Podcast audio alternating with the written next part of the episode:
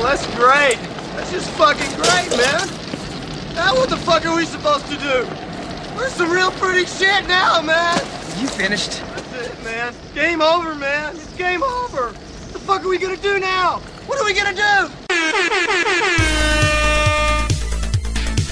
This is insane, you guys.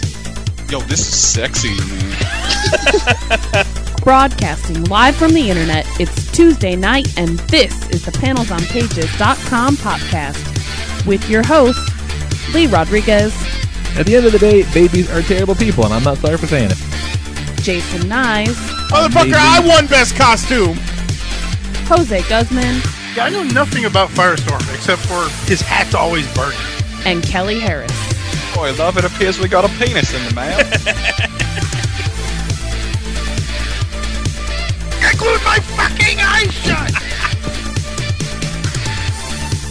I just want to see all these Yelp reviews of Jose's jizz.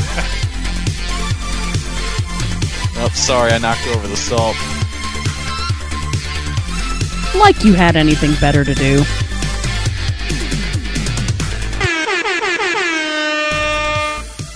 Hey everybody, what's up? It is February 28th. I don't think they're the 29th, so this is it. Yeah, no, it did not leap year. Last year was a leap year, I think. Yeah, right. Last year was a leap year. Yeah. 2017, this is episode 372 of the Panels on Pages.com podcast. As we just discussed, we've been doing this shit for like 8 years next month. Like, a long goddamn time you're doing this nonsense. I'm your host, the Lord Reverend Lee Rodriguez. Joining me tonight, we got Mr. Jason Nyes. Happy Fat Tuesday, or as I like to call it, Tuesday. Yeah, I like it. Jose Guzman. Thanks, Skype, for taking away all my friends. And Kelly Harris. High 69 is a really weird name for a wrestler. I'm not going to argue that point with you. No. I'm not going to argue that with you at all. All right, we're running a little bit late, so we're going to see if we can keep this bitch half as tight as it was last week. Last week was a fucking tight show. Everybody keep it tight. Yeah. Keep it tight, high and tight. Let's see if we can do this shit.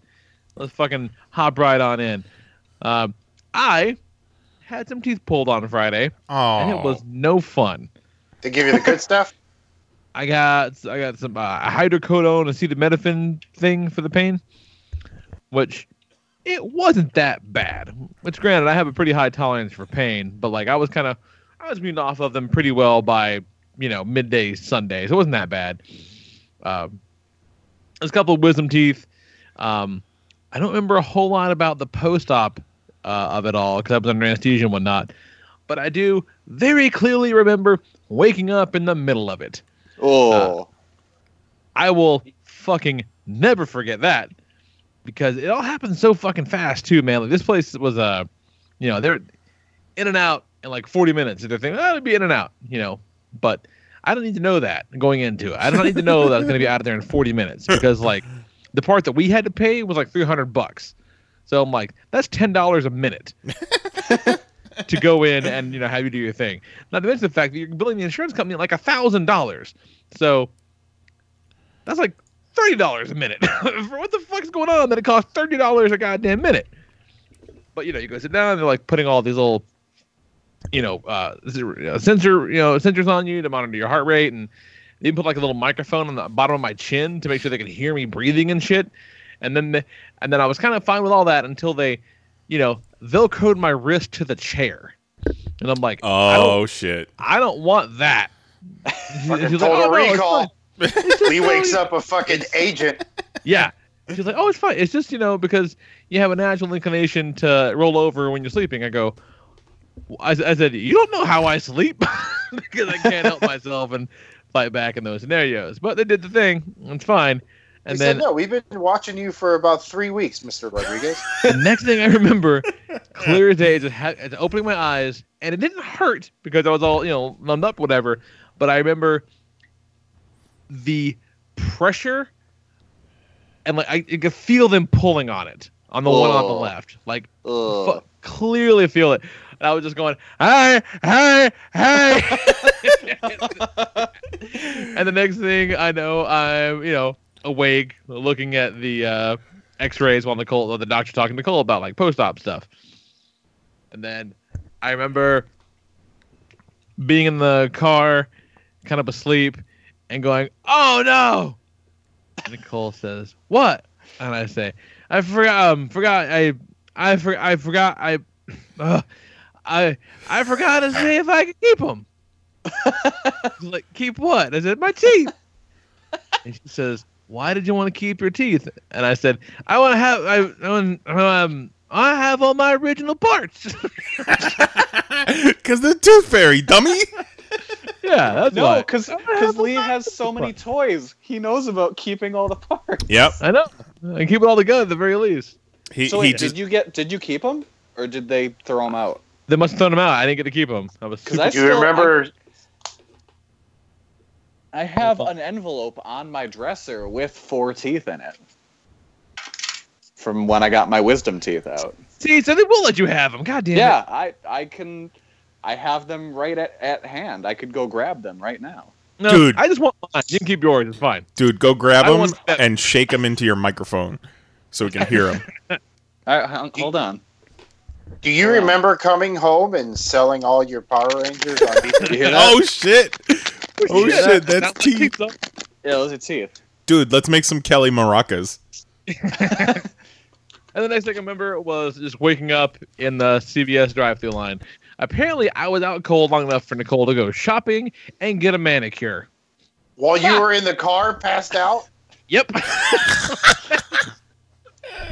She's lucky no one called the police about the giant dog in her car. Yeah. I'm like, "Did you leave the window cracked?" She goes, "No, I opened the sunroof." I'm like, "Thanks." Classic so, yeah. Nicole. As it rains. Straight the fuck up. It was amazing. But then I got home. She didn't go in there and find like birds pecking inside of your mouth or something. There's a lot that could have gone wrong, really. I mean, realistically, nothing's gonna go wrong. But I do imagine, like, you know, being a passerby, like it just, you know, walking, seeing this just giant man, mouth agape, just assed out in the car because like they had to give you that. It's not they give you gauze to replace it, but when you leave the office, they put like this. There's this wad of, like, you know, fabric and cotton and shit on a string. So yeah. It looked like I had 2 tampons hanging out of my fucking mouth. Yeah, that's straight up a tampon. Yeah. So. Fucking squirrels going in your mouth looking for nuts. So I'm probably, you know, a Southern Middle Tennessee Facebook meme, but I don't know it yet. So maybe or squirrels hibernating nuts. And he just wakes up with just a mouthful of food. Yeah. So where the fuck did all this come from? It's weird because I got the top ones taken out a few years ago. There wasn't room for them, you know, so they had to pull them out, you know, whatever. So, like, I don't miss them, but these, there's clearly, like, I got a lot more gum than I used to. Like, there's some fucking prime chewing real estate that's gone. It's a weird adjustment. I don't like it. I don't care for it at all. But got home, and I had new robots, and that made me happy. So I was like... half drunk on anesthesia, so I was probably more happy than I would have been normally. But they finally came in from Europe, and so I got the last 2 Power Ranger RPMs Megazords. So I have this fucking giant ridiculous thing that is so stupid, and I really did underestimate how goddamn big it was going to be. So I had to do a lot of rearranging to make it work. But goddamn it, it worked. I got a killer deal that ended up costing me next to nothing because I sold. You guys remember those Marvel Select Marvel Zombies figures from a few years back? Yeah, I got all 3 of those. Cap, Hulk, and Spider-Man. Yeah, I sold the set for $160. Oh! Those are worth a bunch of money now. Oh, really? Yeah, and they sold in like 15 minutes. Yeah, I was going to say, you probably could have got more than that. Yeah, I was fucking... flabbergasted at how fast they went and for how much. I put like a buy it now for $160 on it. Out of package. Because, yeah, out of package. Yeah, out of package. Complete. Loose. Yeah. Little capsule top of his head. Yeah, all the shit. All the pieces and everything. I was amazed at how fast. Yeah, they went. Those are hard to come by. Yeah, so you know, I just wanted enough to make an even trade on these fucking robots, and I did, and it was awesome. But yeah, fucking crazy how fast they go. So hey, if you got yourself a Marvel Select, Colonel America and don't need it. You can fucking get some money for it. Oh, so. Boy. I can't wait to find it in one of these boxes. Yeah, that's a pro tip from me to you. Yeah, it went so quick. So quick. Nice. When Lee and I are down for WrestleMania weekend, you should just have us go through all your stuff so we can tell you what's worth money. Well, I'm going to try and get rid of most of it, so... Because between he and I, we have a weird knowledge of things that... Dude, you guys should have a show on A&E. Oh. We could have a show on A&E. That'd be awesome. Can me and Jose be on it, too? Yeah. Look at that Chrisley crossover going. Yeah. Ooh. Man, call me A&E. Do it. DM us. It'll be better than I can guarantee. It'll be more fun than Comic Book Man. I'm just saying. Is that shit still on the air? I think so. Yeah. Still. Yeah, it's not going nowhere. Hey, good for those guys. That's great, but fuck, it's crazy. It's just I haven't seen it since like the first season, so maybe it's good now. I don't know. It might be. It was boring as fuck. I liked it. He ain't making Clerks 3 or Mallrats 2. No, not anytime soon.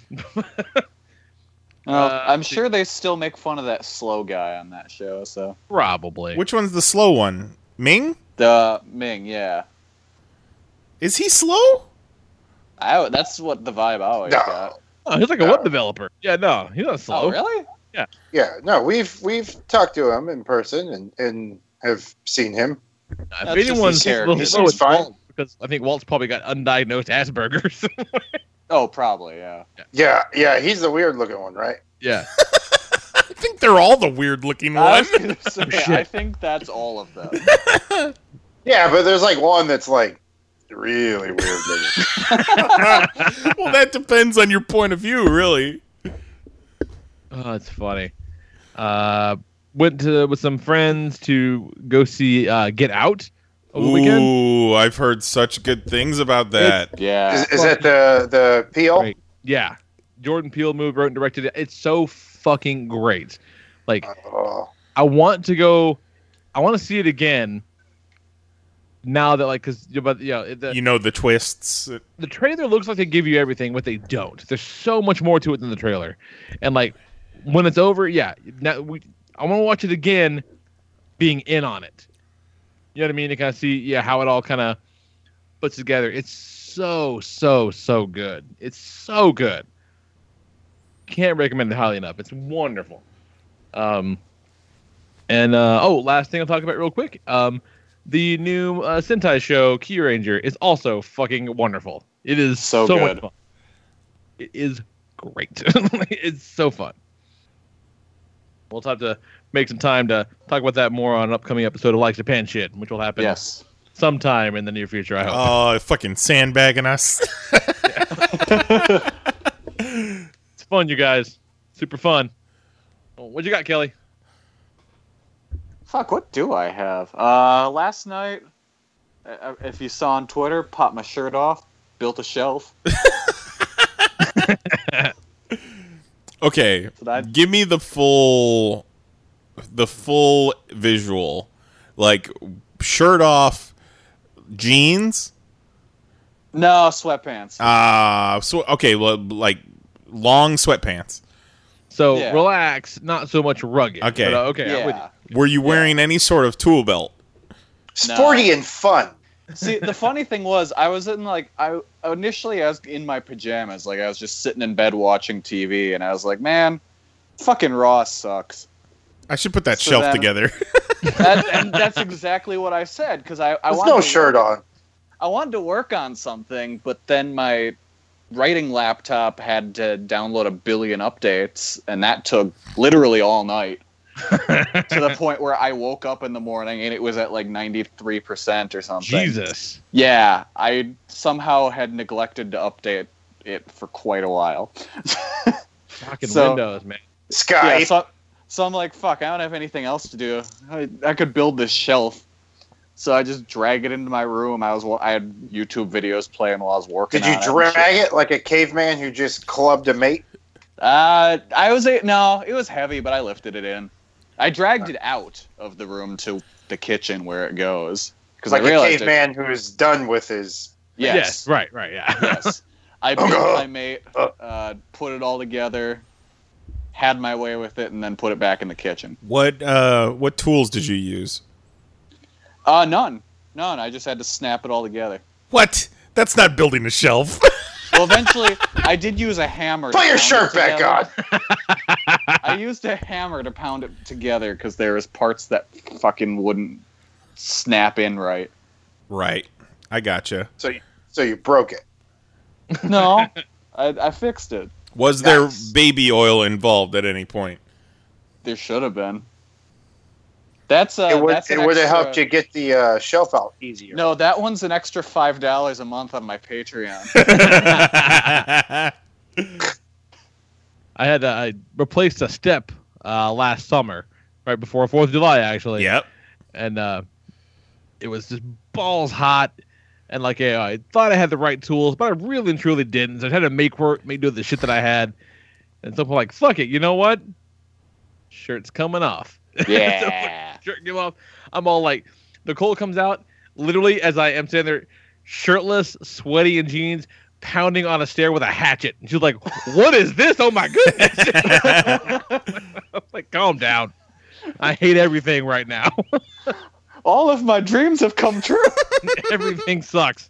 Oh, it's ridiculous. I want to see the Harlequin romance novel with that on the cover. It was, it's like, you could probably find that one at the Dollar Tree. There's one that's Lee hatcheting at a stair with a shirt off, and then another with Kelly snapping together some shelves with no shirt on. Did you the hatchet man pose? Yeah. I'm just hitting metal shells with a hammer. It doesn't look like I'm even doing anything. The hatchet man pose. Lee just jumps into the air.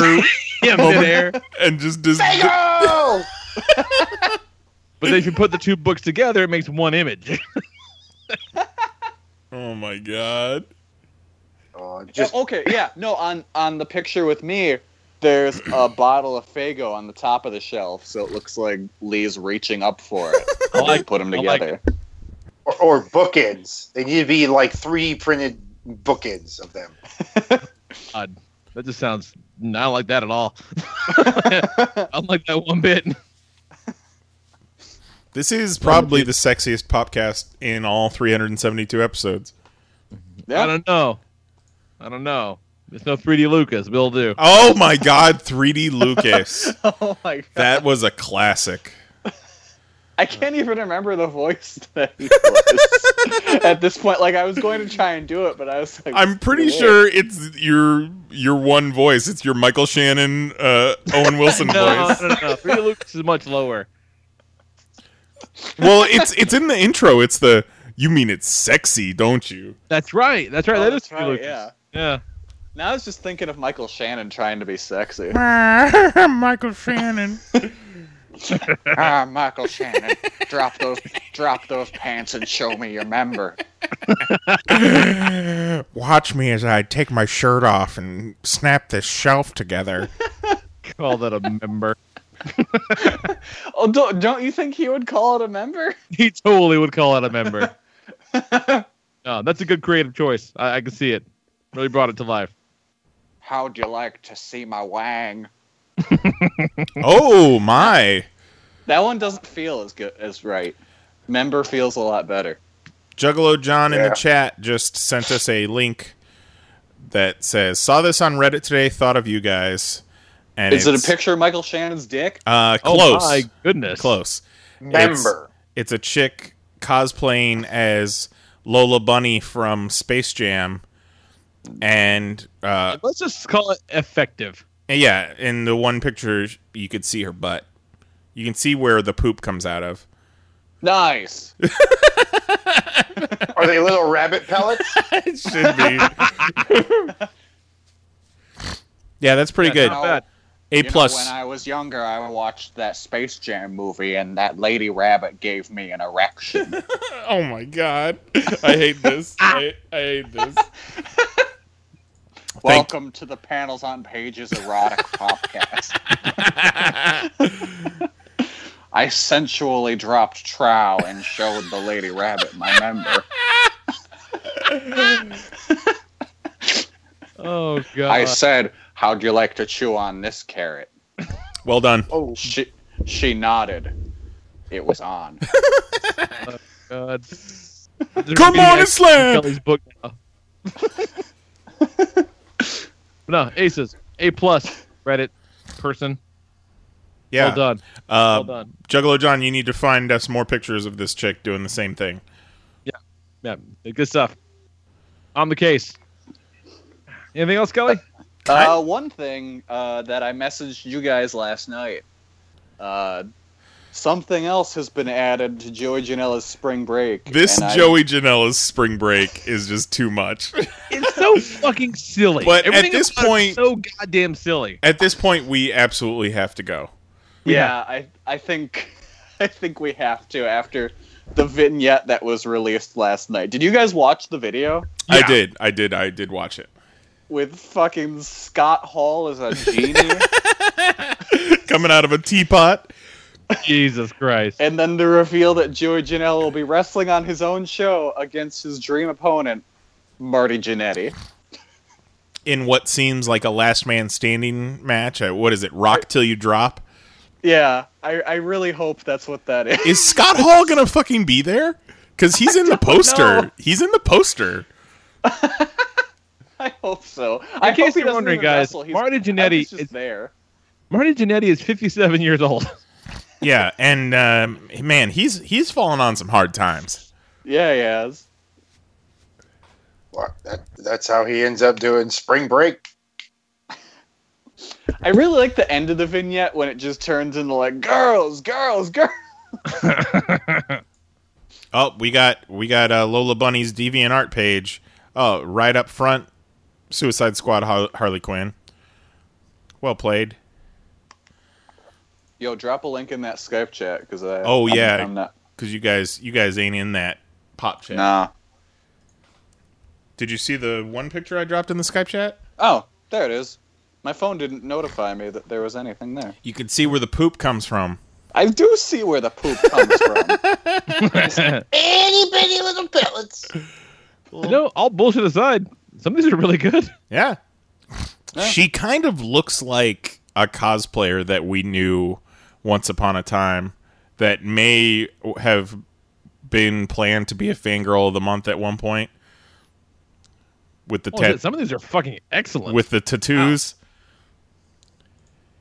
Oh, maybe. It's not her, but just a little bit. I get that vibe. Some of these are kick-ass. Right on. Cool. Good job, Kayla Aaron official.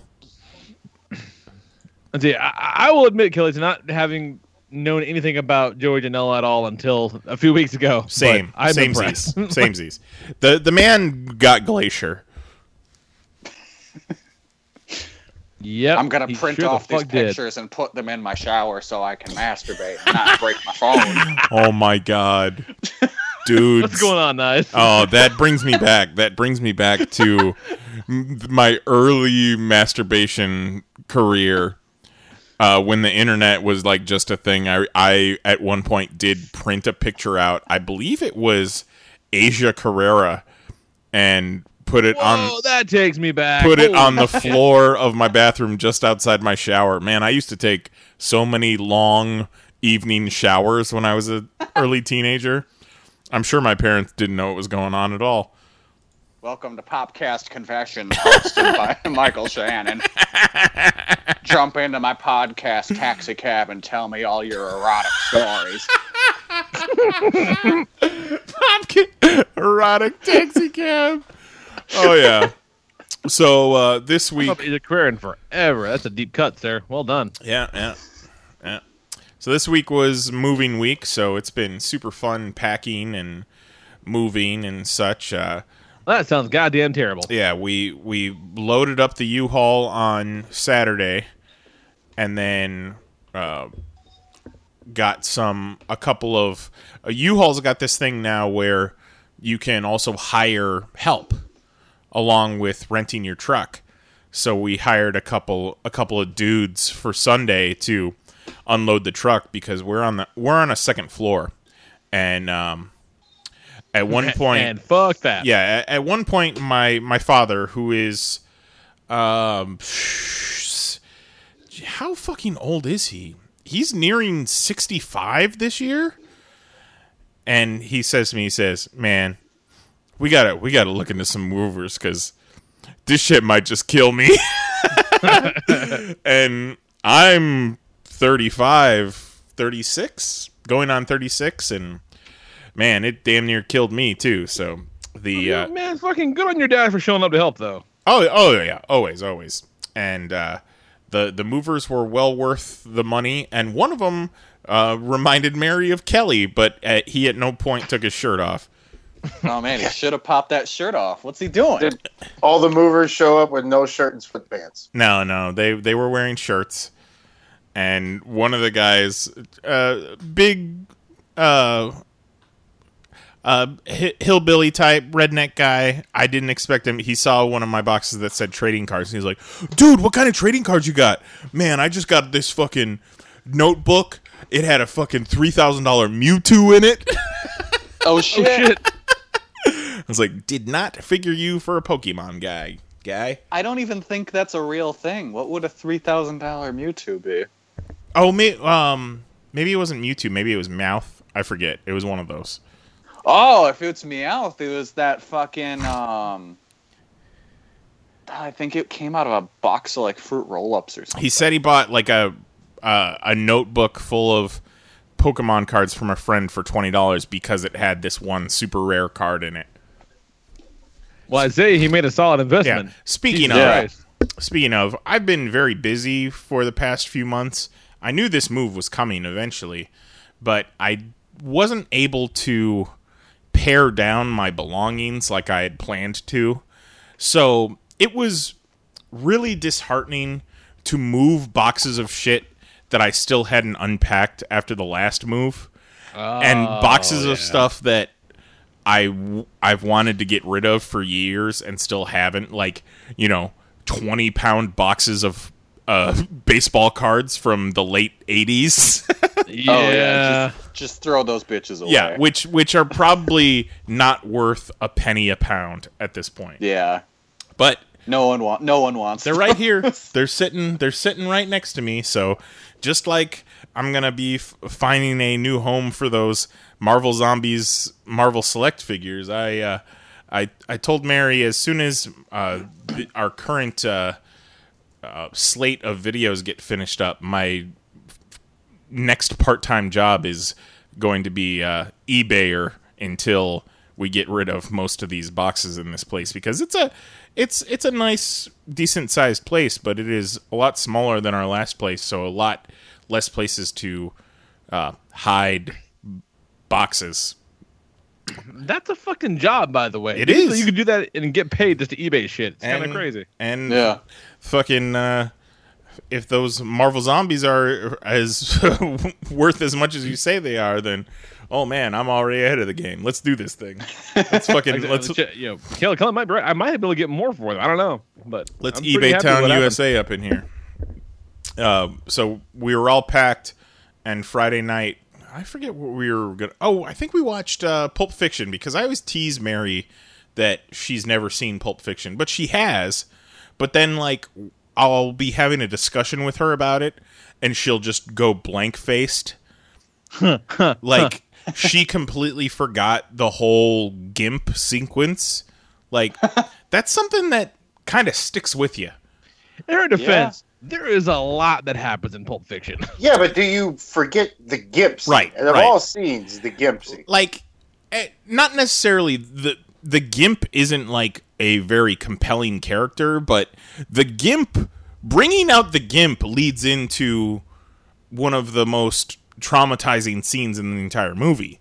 Yeah. Which, I watched Pulp Fiction for the first time in my life on VHS with my mom. How'd that work out for you? That was super cool. But it's weird. I've watched a lot of movies with my mom that have ass rape in them. Pulp Fiction Pulp Fiction and Prince of Tides are two that come to mind. Prince of Tides, Nick Nolte and Barbara Streisand. In Prince of Tides? There is ass rape. His family, like I've seen Prince of Tides. Now that you mentioned that, they're a family of ass rapers. Some burglars like bust into their house, and the burglars ass rape the entire family, including Nick Nolte. Jesus, Jesus. That's what that movie's about. That's not what the movie's about, but like that, like how's that not? That's a pretty big fucking part. Barbara Streisand is his therapist, and I think that story is like the big revelation that explains why he's so fucked up. She's trying to get to the bottom of it the whole movie, right? And at the end of the movie, you find out they did me in the butt. Yeah. I hope it happens just like that, Jose. So, point being, you know, we have everything packed. We pulled up Pulp Fiction on Amazon just to watch it to, you know, our last night in the house, and we were ready to get wine drunk. We had a bottle of blueberry wine from that vineyard or that winery in Shelbyville by you guys that we got during 4th of July. People love that shit, man. Yeah. Oh, it's like Welch's grape juice, man. It's so fucking easy to drink, but you can tell as soon as it hits your tummy, it's going to get you drunk. So we're like, let's get wine drunk, and then I realize, oh, fuck, packed the corkscrew. But you know what I didn't pack was my screw gun. Goddamn right, son. So I was thinking, okay, I'll take my screw gun, and I'll take a drill bit, and I'll drill into the wine, and then pull it out with the drill bit. Then I realized I didn't have any of my drill bits. So I found a screw, and I screwed the screw into that cork, and then I tried pulling the screw out with my hand. That didn't work. But I found a hammer, and I pried the screw and the cork out with the hammer, the claw of the hammer, and then we getting wine drunk! I love that so fucking much. I love that story so much. If that shit didn't work, I was smashing it on the counter, and we were drinking... straws. We were drinking wine with broken glass in it. Just, you know, keep your teeth gritted, and just drink it. Just drink it like that. Just don't let any of the glass get in your mouth. So yeah, fucking incredible. I love it. All moved in. You know, we're upstairs, so I still got a couple boxes in my car. But you know, at my age and in my current shape, you know, I'm only good for like 3 or 4 trips up the stairs before I'm fucking dunzo. So fuck, I hear you, man. There are still a couple of things sitting at the bottom of our stairs. I'll get them eventually. The microphone stand was sitting at the bottom of the stairs before the show tonight. I had to go down and get it. But, just like, great. Yeah. We're much closer to Mary's work, so it's an easier commute. That's a big deal. That's awesome. Easier commute, yeah, and we're saving some money on rent, saving money on a power bill, hopefully. And who knows, in a couple of years, we might have enough money to put a down payment on a house or something like that. Fucking A. That's what's up. You guys will see it sooner than later. I'm excited. Hopefully we have enough boxes unpacked by then.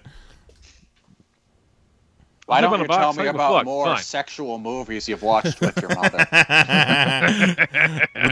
No bets were off. Like, there wasn't much that my parents wouldn't let me watch or that they wouldn't watch with me. Yeah. Like, that's why I'm such a big fan of RoboCop. Yeah, I was the same way, really, yeah. What you got going on, Jose? My parents made me clean the kitchen when the cat took her top off on that one pay-per-view. I just remembered that. Go on, Jose. I forgot about the cat. Getting old. That's. It took 20 minutes of heating my back in bed before I could get out of bed. Oh. Oh. Let me tell you how fun that is. Oh, my. That breaks my heart, sir. But hey, fucking beats the alternative. Which one's the alternative? I guess. Being dead? Yeah. Yeah. Yeah. Fucking get old or die young, homie. Yeah. We're about to see. That's about it. Getting old and Skype fucking telling me I have no friends. Skype was pretty clear about that part. It's like, nope. Sorry. Okay, well, since Jose doesn't have much more, I've got the Wikipedia for the Prince of Tides pulled up right here. Oh, all right. And the plot. So Tom is Nick Nolte's character, Tom Wingo. And this is third paragraph down of the four-paragraph plot. Tom has a fateful meeting with his mother and stepfather, bringing up painful memories. Tom reveals that when he was 13 years old, 3 escaped convicts invaded his home and raped him along with his mother and sister. His older brother Luke his older brother Luke killed 2 of the aggressors with a shotgun, while his mother stabbed the third with a kitchen knife. They buried the bodies beneath the house and never spoke of it again. Holy shit! See, I thought it was fully grown Nick Nolte that was raped. No, yeah, that's how I pictured it. Yeah, me too. This is a very different movie now. Hey, quit butt raping me! We need a Nick Nolte, Michael Shannon movie. No butt raping in this one. Christ almighty. We've had a lot to talk about this episode, so you should probably have something to send us an email about. Send that shit to popcast@panelsonpages.com, or I'll leave the voicemail at 616-951-1POP. You know who did get letters? Who's that, Kelly? Todd Crisley. Oh, hold on. Let me get some Stimpy up in here. Stimpy, where you at? Look at all this fan mail. All right, go for it. All right, so this is what I get for not looking at these until right now. This woman sent me a video of her child. No. Yeah. No. The note along with it goes, "My name is Vicky, last name withheld." The name's there. I'm not going to say it, though. "We watch your show quite often. This is our 3.5-year-old grandson acting like your mother. We are planning on sending it into America Home Video. So tell me, what do you think? My phone number is beep beep beep beep beep beep beep." Oh beep, my beep, god! Beep. "We live in IVA, South Carolina. So if anyone wants Vicky's phone number, hit me up." Let's call her. Let's call her right now. And then the other letter I got. I think Michael Shannon should give her a call and let her know what's going on with good buddy Todd Crisley. Good buddy Todd gave me your phone number. I watched your video of your son. I think he's got some acting chops. See, I've got a show. It's a podcast. It's an erotic podcast. I don't think he belongs on that, but maybe I could use him for some voiceover work. And our next note comes from Wendy.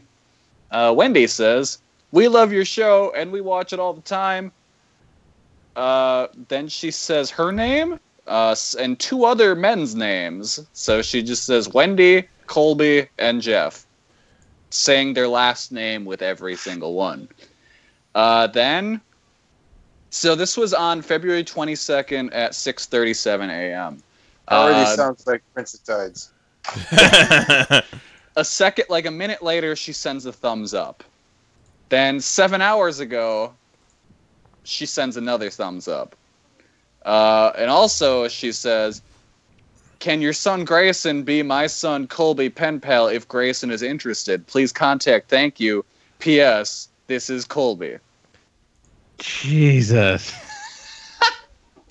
You just want a pen pal, bro. So much to unpack and all this nonsense. Fuck. I wonder if I hit play on the video if you guys can hear the audio. Because I'm using my phone. Let's see. I'm going to hit play and see what happens. Do you guys hear anything? No. No, it's just a child talking like Todd Crisley's mother. Like, how's it going though? Is it well? Like, pretty good? Solid? I mean, it's all right for a 3.5-year-old. Right on. Kid's got chops. Yeah, I gotta start somewhere. Why not? Good for that kid. I recommend you join your community theater.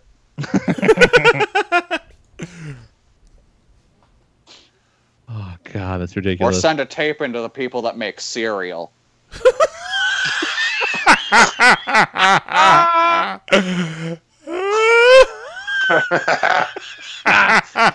Oh, there's and no reason podcast, why. I'm talking about Kellogg's, so you could do some work on their TV commercials. Oh God!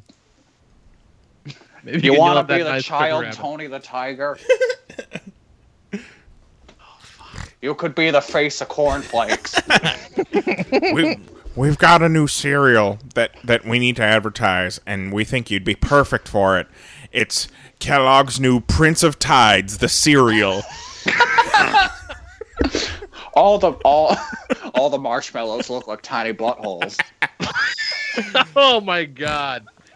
All right, we're gonna take a break. But now is as good time as any to fucking take a second. Oh God! All right, we'll take a break. We're back a little bit.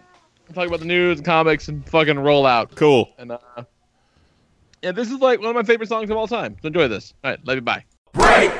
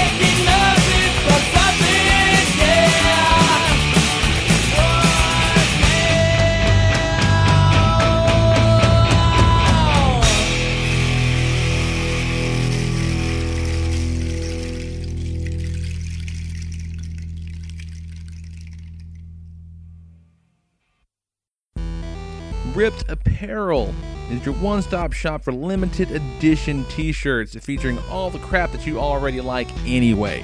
Every day you're going to see 3 new limited edition designs available only for 24 hours.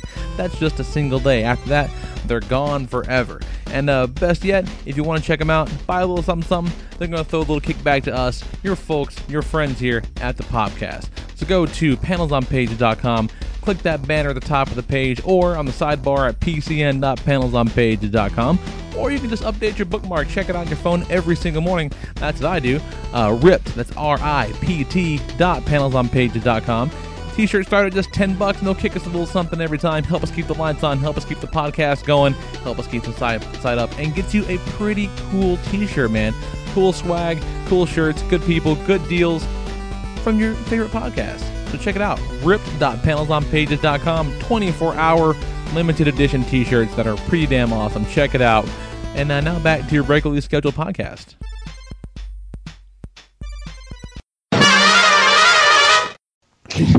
So another great thing about moving is the dust. The dust is super cool.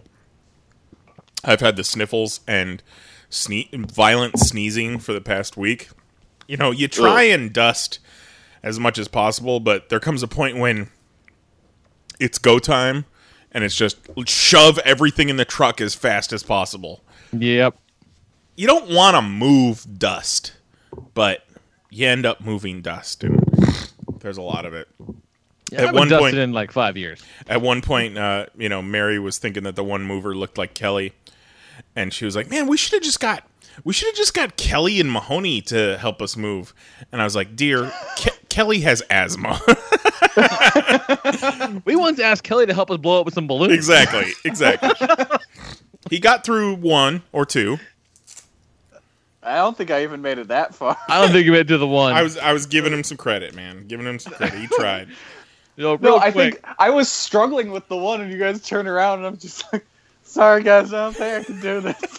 So many moons ago, we did a panel at C2B2. We did a Panels on Pages. Pop Double Dare. The Pop Double Dare. And you know what? It was fucking awesome. It was... dare I say the greatest C2E2 event of all time? Yeah. I defy anyone to pick better. It was incredible. People were stopping me on the train ride home to tell me how much they enjoyed it. Like it was next level.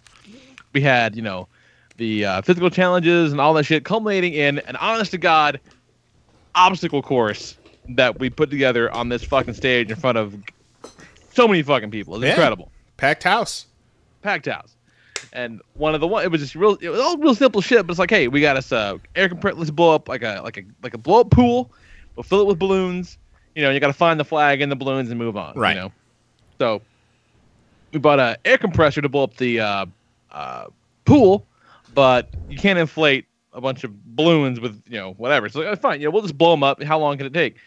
I believe this might be the first weekend I ever really met Kelly too. Maybe once before, I don't remember. Yeah, I'm trying to think where that falls in. No, it was pretty early on, but you know, we're all everybody doing our thing, whatever, you know. And Kelly's gung ho to help all fucking weekend long, whatever we needed, you know. And so we're all blowing up balloons, and all these people are walking. We're in the backstage area, so like, you know, fucking Felicia Day and Sean Astin walk by, like, what's going on here? Julie Newmar on her lark. Yeah, Julie Newmar on her lark. Yeah, all that shit. You know, and so we're 5, 6, 7 balloons in. My balloon thing is I have a hard time tying them because I have fat fucking sausage fingers. But, you know, somehow still tying it all. I'm like 5 balloons deep. I look back, and poor Kelly is just resting one arm on a rail, trying his goddamnest to blow up that one balloon. I'm like, hey, man, you okay? He goes, this is probably as good a time as any to tell you guys I have asthma. I'm like, quit blowing up balloons. Like, I want to help. Like, we'll find you something else. It was so fucking funny. It was very endearing, Kelly. And don't forget, we hit Tito with 2 pies. We absolutely hit Tito with 2 pies. Jose, are you on mute? Yeah.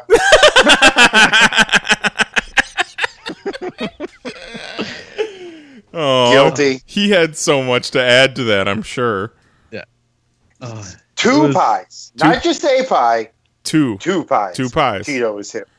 Yeah, it was awesome. We had a shitload of prizes. Like, it was certainly the best event we ever did. It was that not? It was our last C2E2 panel, wasn't it? No, I think we did Pyramid after that. Yeah, Pyramid was after that.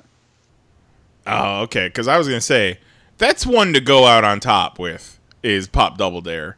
Yeah, Pyramid was fun, too. But Pyramid was Pop Double Dare was grand. Yeah.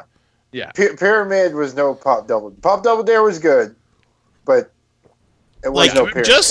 Just the on stage manager guy was like giving us shit from the word go when we're getting ready to do the show. Like he just, I don't know what the fuck he thought. But he was just convinced, you know, we weren't gonna do it. It wasn't gonna work. It was gonna fuck up his schedule or what. But he was a total prick the entire time. And then, you know, we fucking wrap up with like 10 minutes to spare, no less, you know? Mm-hmm. And I just fucking shot in the fucking look like, huh? Huh? Huh? See? Like, awesome. When you put Pop Double Dare up against Pop Pyramid, you gotta weigh it on a scale of how many pies did Tito get hit with? Very true. Very true. Pop Double Dare, 2 pies. Pop Pyramid, I believe 0 pies. There was 0, net 0 pies. Tito got put to work. Tito was running camera that. Oh, that's right. He was running camera that day. Was that's it right. for? Was oh, it yeah. for Pop Pyramid or was that for Pyramid? Pyramid and Pop Family Feud. Oh, Pop Family Feud was classic too. Oh, Pop Family Feud. Yes, oh, yeah, that's what I was thinking of. That's what I was thinking of. Not that was Pyramid. Fucking fun. Pop Family Feud was fucking about the amazing. Pyramid. The Pyramid was on the main stage. Family Feud was in the room. That's what I was thinking. That was like the first year, I think, we did the Family Feud. No, that was Fangirl of the Month that's contest. Right, yeah. We did a lot of shit, you guys. Yeah, we did. Yeah, we did. And there was remember a certain somebody who went over the couch. Who, that has nothing to do with anything. Who was in the Pop Fangirl of the Month contest? Yep. Oh, that's how we met her. That's right. Yep. Yeah. Yep. Holy shit! Look at that. And the infamous look. get the call on this one for this. She knows what's up. She knows. God. Man, I was just trying to get my dick wet, but it all worked out. It all worked out. That's awesome. One of my favorite things about Pop C2E2 panels was when we pitched to them to do a roast of Spider-Man. Oh, god damn it. That they turned down, and then fucking Screen Junkies, the guys who do Honest Trailers, are just pumping out roasts of these fictional characters now. They did Batman, they did Darth Vader, I think they did Rick Grimes. Because you know what? It's a fucking solid idea. It's a great fucking idea. It's a great idea. We fucking had it first. Yep. Then there's fucking paperwork to prove it. Goddamn scared. All right. It would have been like, you know, if we had wanted to roast like a gender swap Spider-Man and have a message about cosplay body confidence, we'd have got that shit in a heartbeat. Oh, man. Remember when we were scheming to put together a fake panel that was just hitting all their bullet points? Yes. Yeah. I miss C2E2. That shit would have worked. Oh, yeah. It would have. It may have damaged any kind of working relationship we'd have got on the fucking schedule. Yeah, well, if we would have known... There still might be room. If we would have known then what we know now, then it might have been worth it. Exactly. Might have been worth it. Great. So let's do some news. How about that? Do the news. We'll do it live. We will do this live. Do it live. I'll write it and we'll do it live. Fuck it. Look at all this news.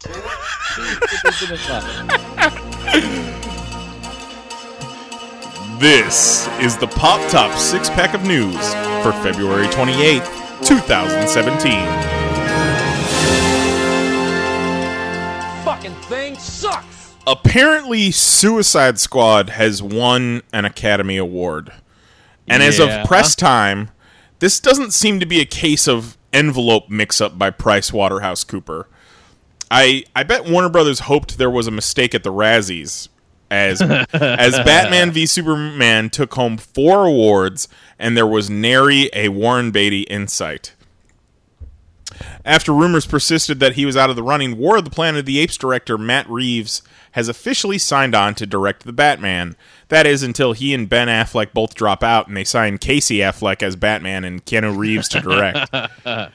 The Lego Batman movie has been deemed too gay for kids, according to a pair of right-wing websites, because this is apparently their first exposure to Batman and Robin. Jesus fuck. Paul Cornell and Dynamite Comics have apologized for an inadvertently transphobic variant cover to Vampirella number 3, while cover artist Jimmy Broxton has doubled down, refusing to apologize, because in this day and age, what we really need is a hero that will stand by a variant cover to Vampirella number 3, no matter whom it might offend. Hashtag MAGA. Hell on Wheels' Anson Mount has been cast as Black Bolt in Marvel Television's Inhuman series. When reached for comment, Mount replied, he's already in character. You get it? He's already in character. I get it. And finally, Australian comic creator Tom Taylor has canceled his appearance at this weekend's Emerald City Comic Con and all U.S. shows for the remainder of 2017, citing the Trump administration's aggressive border policies. Which, that's his right, but this just frees up a spot at Emerald City Comic Con for Jimmy Broxton, hashtag MAGA. And that is the Pop Top 6-pack of news for February 28th, 2017. Wow. Infotainment. Yeah! They all this infotainment! That was so well-timed, it made me think you actually heard the sound. Where did it happen? It was perfectly. It was like he said infotainment, and you were like, look at all this infotainment. Nice. Oh, man. So, I didn't get to see the Oscars, but obviously I've seen the Best Picture category part, because that is all over. What happened? You don't know what happened? I watched it happen live. I know something happened. People were upset about it, but I don't know what the fuck happened. Go ahead, Jose, because I did not see it live. Okay, they announce, the big moment. Warren Beatty and Faye Dunaway come out to announce the big moment. Best picture. Yeah. Best picture. So they're up there. They show the whatever. They get to it. Warren Beatty opens it up, and he does a double take. And he's like, and the best picture goes to, and then he does another double take. And he looks at somebody in the audience, looks at the envelope, looks back at somebody in the audience, looks at the envelope, kind of looks off stage, looks at Faye Dunaway, and then hands Faye the card with his finger pointing to the title. Oh, shit. And she reads, Best Picture goes to La La Land. Cue the music. Everyone fucking cheers. Cameramen are following everybody. Everyone's going nuts. Everyone's doing the hugs. Director comes up. Actors comes up. Everybody. The stage is packed with La La Land. And everyone who had won from La La Land earlier has their awards in their hand, and they're all fucking happy. Dude gives a speech, and a great speech, just nails the speech. And then they're passing the mic, and the guy that nails the speech is the third thing. And then all of a sudden, you start seeing bodies move in the background, people that are working the show, not right. To where you're okay, what the fuck is what's going on? And then you start seeing people turn around and look different ways, and just confusion. And then guys come out with headsets on, and they're whispering in people's ears. And then the guy, I guess maybe the director? Producer. Was guys, he goes up to the mic and he's like, guys, Moonlight is best picture of the year. And no one knows what the fuck's going on. This is not a joke. Yeah, he's like, no, seriously, come up, Moonlight. I'm proud to hand this award over to them. Moonlight is the real picture of the year. And then, cut to the Moonlight cast, and now they're all fucking flipping out in the aisles, and they come up, and La La Land cast is still on the stage. Oh yeah, no! For a little bit, they're still on stage, and then before you know it, they just moonwalk into the trees like Homer Simpson.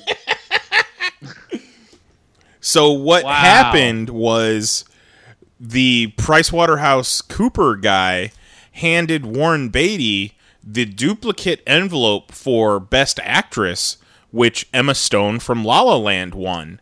So when he opened it, you know, announcing Best Picture, it said Emma Stone, La La Land. So he's like, what the fuck? Something's wrong. So when he leans over to show it to Faye Dunaway, and he points at La La Land, she goes, La La Land! Yeah, of course, of course. I read an article. He gets up there and he's like, no, no, no. This is what happened, guys. Like, and he explained it to the whole crowd how the fuck up. He's like, this isn't going to be on me, motherfucker. Exactly. I read a whole article today which did everything short of doxing the one guy from PricewaterhouseCoopers that was responsible for the whole thing. Like, just fucking showing him taking photos with celebrities and, you know, every little screenshot of him on screen as everything's going down. I think, like, what better way to get people talking about the fucking Oscars than some shit like this happening? Right? Yeah. Like, this is some heat on them. Yeah. It doesn't matter. I mean, in the grand scheme of things, yes, it doesn't matter. But no. But the dude gave like a fucking speech. He rocked the speech. In the scheme of the thing too is that, like, you know, is that the La La Land people could have done their speech, and like no one would ever have had to say shit. La La Land could have just been the Best Picture winner because every one of those movies is equally likely to have won, and no one knows, except for a handful of people. I think they just let it ride. They got to make a fucking stink about it. People were real upset on Twitter when Moonlight didn't win. First all-black cast and first LGBTQ movie to win Best Picture. Right on. Yeah, that's why people were real upset when it didn't win initially. And now it's all about the fuck up. It's not necessarily about Moonlight winning. So, you know, that story aside, Suicide Squad won a fucking Academy Award, you guys. Best... You know what? Even that is horseshit. Yes, because it's for Best Makeup and Hairstyling. And it went up for Suicide Squad. Yeah, but like, what? Beating out this article... Type of Joker's lead is bald. This article says it beat out A Man Called Ovi... and Star Trek Beyond. And if you saw Star Trek Beyond, there was some crazy fucking makeup in that movie. Yeah, and how do you even put Suicide Squad up against a movie like Star Trek where there's so many characters? And there's like nothing remarkable about the makeup job in Suicide Squad. Right, yeah. Killer Croc is not great in Suicide Squad. No. And I would consider that makeup. Yeah, and he's like the one makeup effect, like, where Star Trek Beyond is fucking lousy with incredible makeup effects. You know why they won? Because of all those juggalo tattoos on the Joker. I mean, that's a lot of intensive work that they had to do. But Suicide Squad is an Academy Award winner, and that is just weird to say. You think that's going to be a new Joker tattoo in the movie? Instead of damage, she got a damage removed, and it says Academy winner. He just gets an Oscar down the back of his right forearm. Every day that goes by, I hate Suicide Squad more and more. And I enjoyed myself seeing it in theaters, but man, it's one of those. It feels like a movie from 2001. Yeah, in the worst way. The way it's grown on me. And we were just hanging out shooting the shit, and he had just watched it for the first time. And we're talking about it just brought all that shit to the surface. All that bile came back. I'm like, oh, God. Still, better than Batman v. Superman, which won 4 Razzie Awards. I don't know that it is. I think it is because it's it's at least got some fun. It's more to it. Fun, yeah. Than Batman. More, yeah, okay, it's more fun, but neither one is good. There's enjoyable elements to Suicide Squad. Suicide Squad overall is a fucking horrid mess, but Margot Robbie as Harley Quinn is great. Jared Leto as Joker, you could go either way on him, depending on who you are. It wasn't horrible. And, you know, it's terrible. The soundtrack and, like, the little dossiers, it's fun, even though it's kind of hackneyed and cliche, but... I haven't seen it, but I bet it doesn't stand up to the Jose Batman v. Superman cut. Batman v. Superman, by the way, won for worst screenplay, worst supporting actor for Jesse Eisenberg's Lex Luthor. That's fucking fair. Worst remake. No, that's bullshit. Just for the fucking Jolly Rancher scene, he should have won Best Actor. Love that scene. Worst remake, ripoff, or sequel, and worst screen combo for Ben Affleck and Henry Cavill. It won four. I don't think that last one's fair. Like, I thought they were both good in their roles. They're good in their roles, but, like, when they were on screen together, they didn't really have a whole lot of chemistry, I don't think. They just really... Yeah, but they had that huge bond. Yeah. Martha. Batman v. Superman tied with a movie called Hillary's America, The Secret History of the Democratic Party, was a right-wing documentary... really sticking it to Hillary, you know? Oh, but that's a fun watch. What we got next? Next is Matt Reeves confirmed to direct The Batman. Yeah, we'll see. All right. After, you know, like, all last week, it was like, oh, Matt Reeves is out of the running now. They weren't able to agree on shit, and then the end of the week comes and is like, okay, it's official. Matt Reeves is going to direct. Yay. Hey, he can do it. I mean, like, I would like to see a Matt Reeves Batman movie, but, you know, I'm not going to hold my fucking breath about that movie ever coming out at this point. Mm-mm, mm-mm. And what else has he done? War of the Planet of the Apes. And Cloverfield. Apes. What else? He did Cloverfield, Let Me In... Let Me In, was that the one with Chloe Grace Moretz? Yeah. Yeah, it was a vampire. Yeah. What I would like to see them do, and I know they won't, is I would love to see like a $60 million Batman movie. You know what I mean? Like, it doesn't, like, it's a Batman movie. It doesn't have to be a $200 million blockbuster movie with crazy effects. It doesn't have to be that. I would love them to just take it down. You need effects. Yeah. Okay, I was thinking that War of the Planet of the Apes was the last one, but the last one was Dawn of the Planet of the Apes, and he directed that one, and he's directing the new one that's coming out this year. Nice. Yeah, I'm all for that, but I just don't... I'm not going to put money on that movie ever coming out. It says here... pre-production. I was going to say it was gonna have a release date, but it sure as hell does not. No, it don't. So it's gonna be so thick. And there's what about this Deathstroke footage? What about it? That means nothing, right? Oh, it means jack shit, because they didn't even have a fucking script at that point. They still don't have a script. At least a shooting script, because they just signed this guy on. He's gonna want to take a pass at it. Mm-hmm. And aren't they just starting from scratch and completely dropping? That's what I heard, yeah. The Jeff Johns, Ben Affleck one? Well, they brought on the dude that co-wrote Argo. I think he was the one that started from scratch, or maybe they're starting from scratch again. I don't know. But there's still rumors that Ben Affleck is on his way out still. Yeah, it's a fucking mess over there. Like, and you know, the biggest question mark in the air for Marvel is, like, who's going to be Captain Marvel? Not will it happen, but just who's going to be Captain Marvel? That's it. That's the one. You know, fucking nuts. That movie's going to come out. Wait, they said it will. It's going to make $1 billion. You talking about Marvel's Captain Marvel? Yeah. Brie Larson is going to be Captain Marvel. Oh shit, that's right. Yeah. I know. I take it back. That shit's on lock. That ridiculous. That shit is indeed on lock. Speaking of Batman, apparently the Lego Batman movie is too gay for kids. Lego Batman movie is so fucking good. It's so good.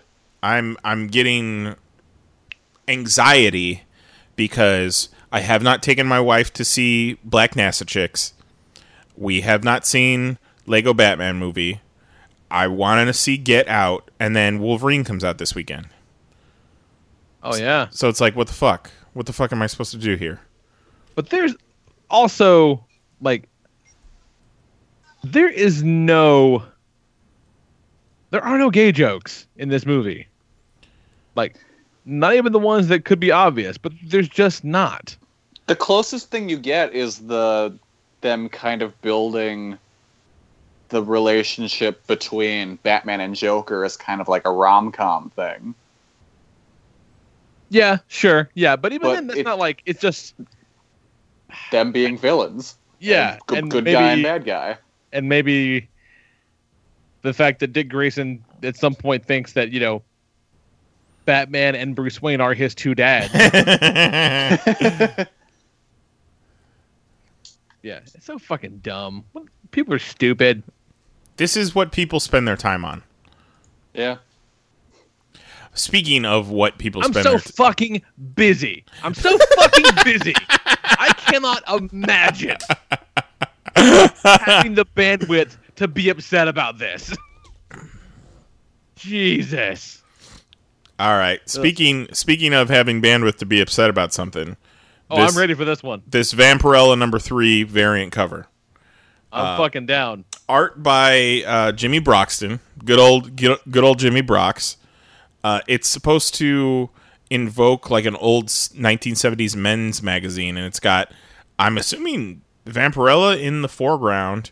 Looks like she's shackled to a bed, and then this dominatrix-looking Nazi chick, and then next to the Nazi chick, in quotes, it says, "She was a he. I found out the hard way." And a lot of people have commented on that specifically, that it's offensive and transphobic, and comments like that are what have gotten trans people attacked, assaulted, sometimes killed, and Paul Cornell, who is writing Vampirella, yes, I think so, yeah. And maybe, good old Nick Barucci, Dynamite, good old Nicky B, good old Nicky Barucci. Love that guy. Hey, you guys know where the cocaine is at? Allegedly. They apologized, and the cover's been pulled, or actually the quote on the cover has been pulled. That has been edited. Yeah, that one has to go. But yeah, lured into lust by lipstick and lumber, my wife's lesbian shame. Fake Alaska, the cooler cannibal claims not the cutie, and expose the commies on campus, low marks all around picture special, and balls for all, the NYC BDSM bingo scandal. Those are all cool. Yes, they are. Fine. Those are all cool. It's fine. These are sensitive times, Lee Rodriguez. And if this story would have come across my desk and I was NICE in 2011, I might be with you on this. Oh, I'm fuck all these people. It's probably like 7 people. Okay. It's a variant cover for Vampirella #3. Vampirella #3. Well, you also have to remember, for the most part, Dynamite variants aren't limited. You can just order as many as you want. Yeah, which meaning if you don't want one, you don't have to fucking order it, for starters. Like, Vampirella sells like 97 copies anyway. Like, it doesn't matter. Yeah. Like, this is not a huge thing. Like, it's not like, you know, Captain America is like, you know, yelling at Bucky for having a dick. Like, it's not what's going on. Like, fuck, man. And so, Bucky was a man, and he found out the hard way. Yeah. It was a very ill-advised thing to put on the cover, and they should have known better. If I was Paul Cornell, I don't know how I would have reacted, because he has literally nothing to do with that decision. Right. He said he approved it. He saw it. He approved it. And it was a bad decision. The whole thing. Like, he should have known better. But looking at the cover, like looking at the whole cover overall, like it's all just homage to that old stuff. Like it's not like there's nothing malicious about it, obviously, which is kind of where the artist Jimmy Broxton says, and I quote, "I created the cover. I know my intentions were when I made it, and I make absolutely no apology for it whatsoever." Because that man is a goddamn hero. I don't know. Like, again, like this is 2017 Nyes talking, not 2011 Nyes. I think Mr. Jimmy Brox may have took a little bit of a hard stance on this cover. Nope, exactly the right stance. Exactly the right fucking stance. I think they should have known better from the beginning not to do this. I think in this day and age, like listen, Lee, listen. We gotta stick together. There's us, and then there's them. Like we don't hate trans people. Like we're on their side.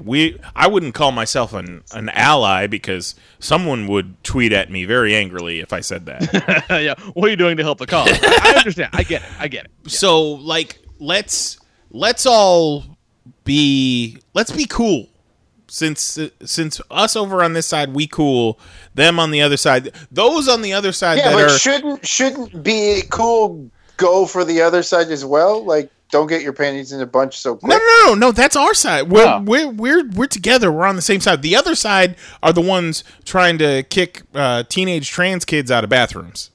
But not like this cover is going to become the fucking printed on the flag for the anti-trans brigade. You're 100% right. You're 100% right. But you also have to remember, it's small steps.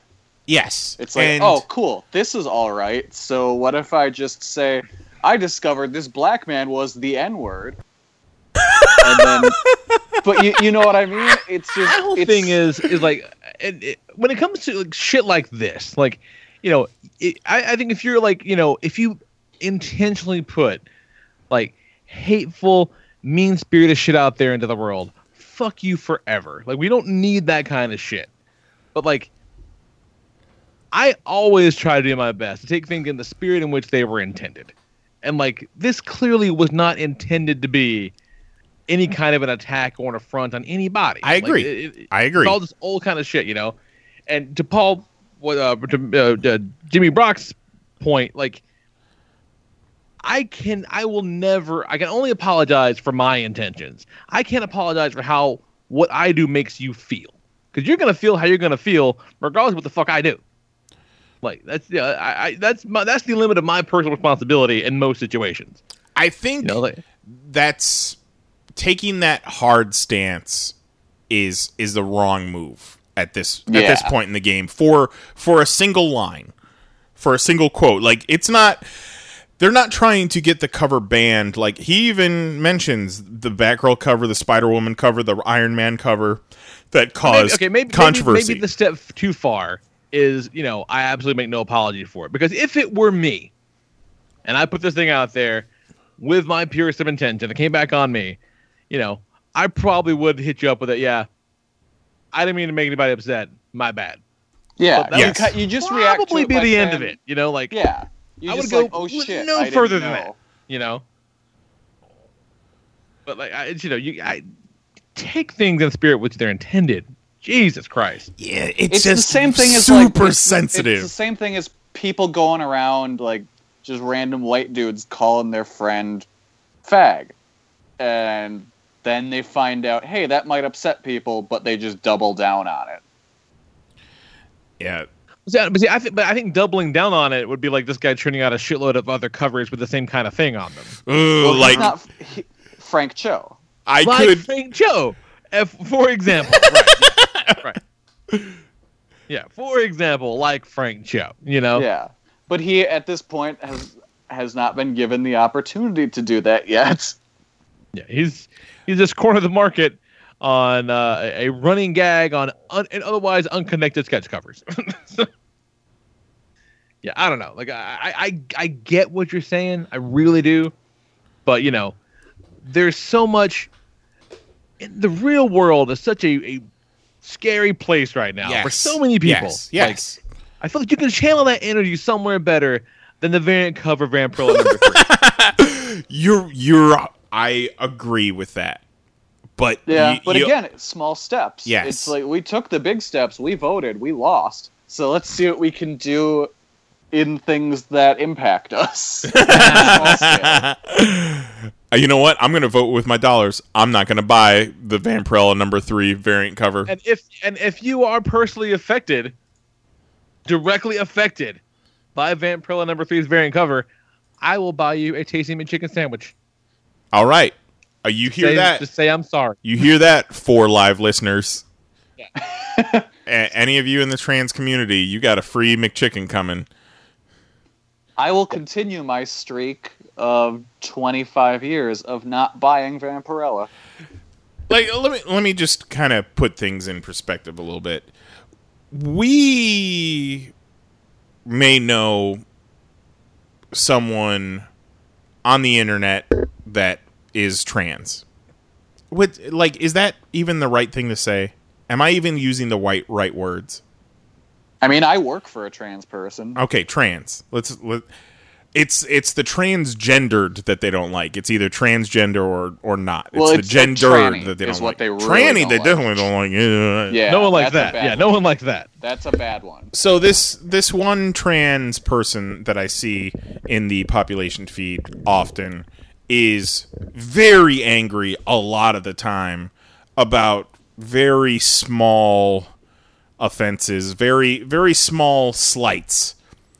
But and oftentimes I see it and I'm like, God, like, chill out. Like, not everything is a fucking needs to be a war. But then I see points here and there and it's like, okay, you're just fighting the good fight and trying to nip it in the bud everywhere you see it. So it's a hard line. It is a weird thing. It definitely is a weird thing because where I mean, look, I got a pretty good thing going. I don't give that much of a fuck about anything. Yeah, as white heterosexual no one's males coming after my civil rights. Like, it's just not gonna happen. Like, I'm fucking fine. You know what I mean? So like, I can't really. I can't even like come up with an analog for that. It's like, what? They're not gonna make any more pizza. That's terrible. You know, I fucking love pizza, you know? Like, I have nothing through which I can even look through the world in that prism. And so there is some of that, I'm sure. Like, I think that is the fucking definition of privilege. Like, not even being able to frame the world that way. Like, for sure, I get what you're saying, definitely. But, like, okay, look, I got kids. I love my kids. My kids are excellent. They're great kids, you know. But my daughter, she's so fucking sensitive, and she will come home to the point of tears. If like, you know, someone like this week's greatest tragedy was, you know, she was in charge of putting together the jump rope routine in gym class, and they didn't win the contest. So the rest of her team was mad at her for not doing a better job putting together the routine for the jump rope class. And my eyes glazed over so fast. I couldn't fucking care less. That's her world. And I told her, I'm like, you know what? Look, here's the thing. I said, you have a finite amount of energy. You know what that means?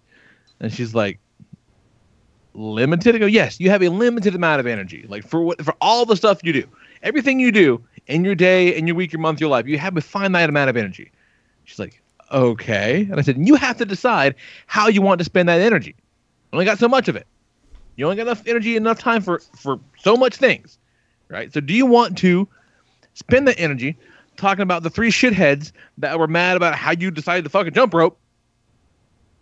Or would you rather channel that to something positive, to something creative, to something that matters? And she's like, something that matters? Fucking A! Something that matters! Right, yes, go! Do that. Do that. Gotta do that. And her little 9-year-old head, she's like, that bitch was still mean about my fucking jump rope. I'm sure the jump rope was very important in that moment. But the point stands. You know, like, there's you got to fight the fight. I get it.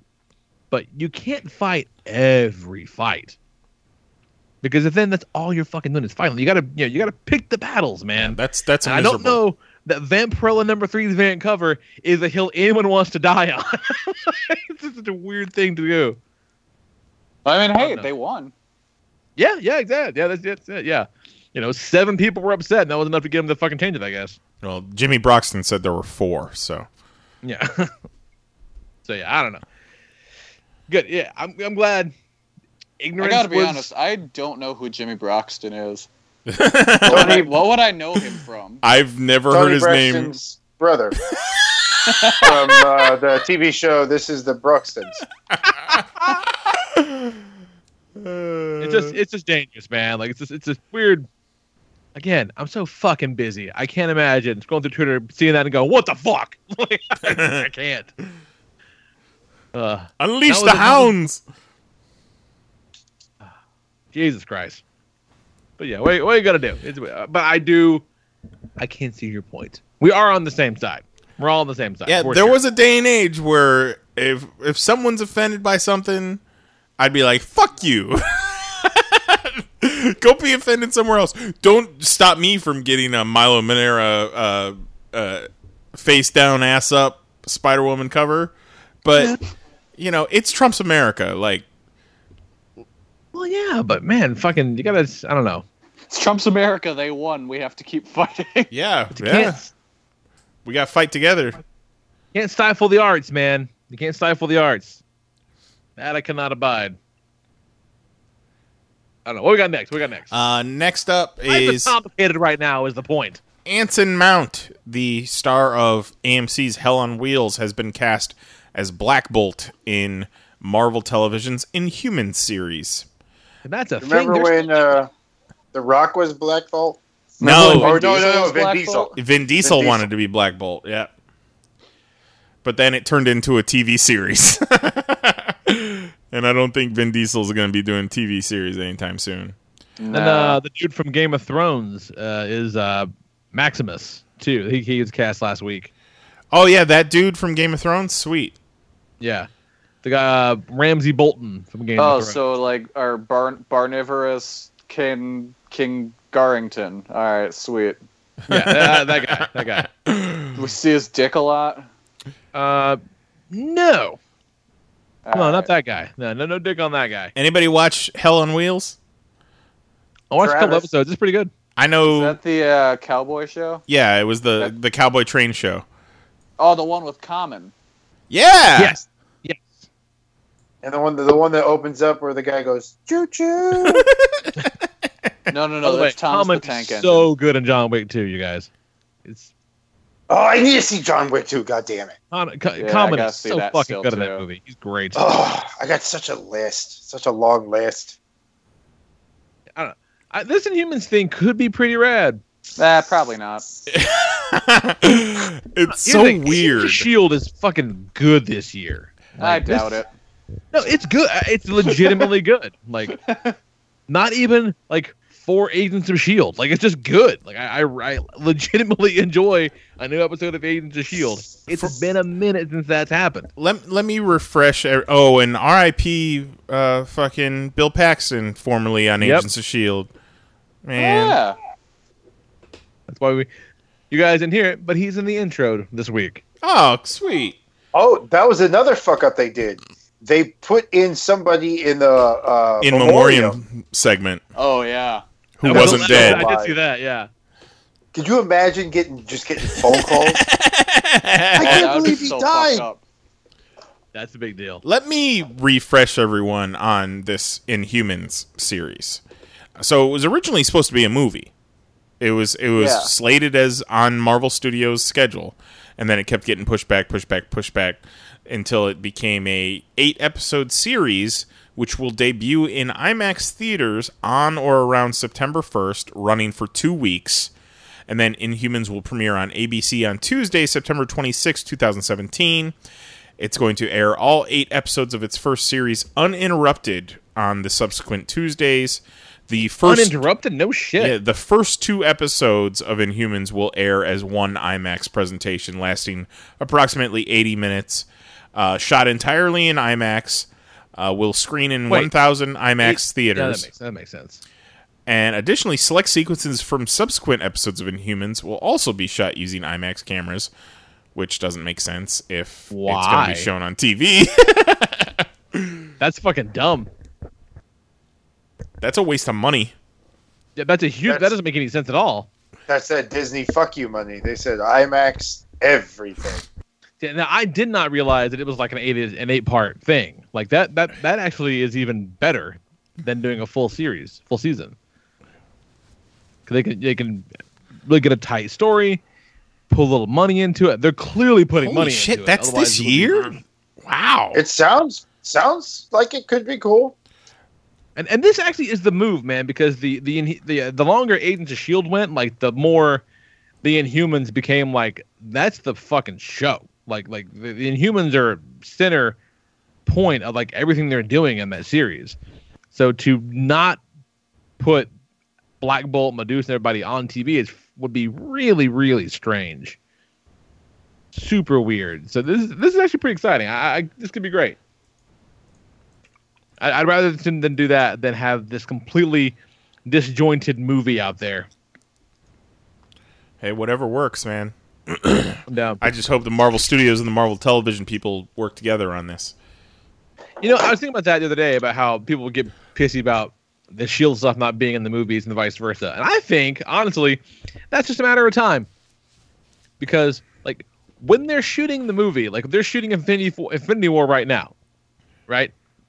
It's not like the episodes, they can't reference last week's episode of Agents of S.H.I.E.L.D. That's fucking stupid. It'll be 2 years out of date when the movie comes out. And the episodes that'll be airing concurrently with the movie aren't written yet and won't be for another 2 years. Like, that's why you can't do TV to movie. You can only do movie to TV as far as references go. That's just... I mean, not... I think you could do it because most of these Marvel movies come out in the summertime when the show's on hiatus anyhow.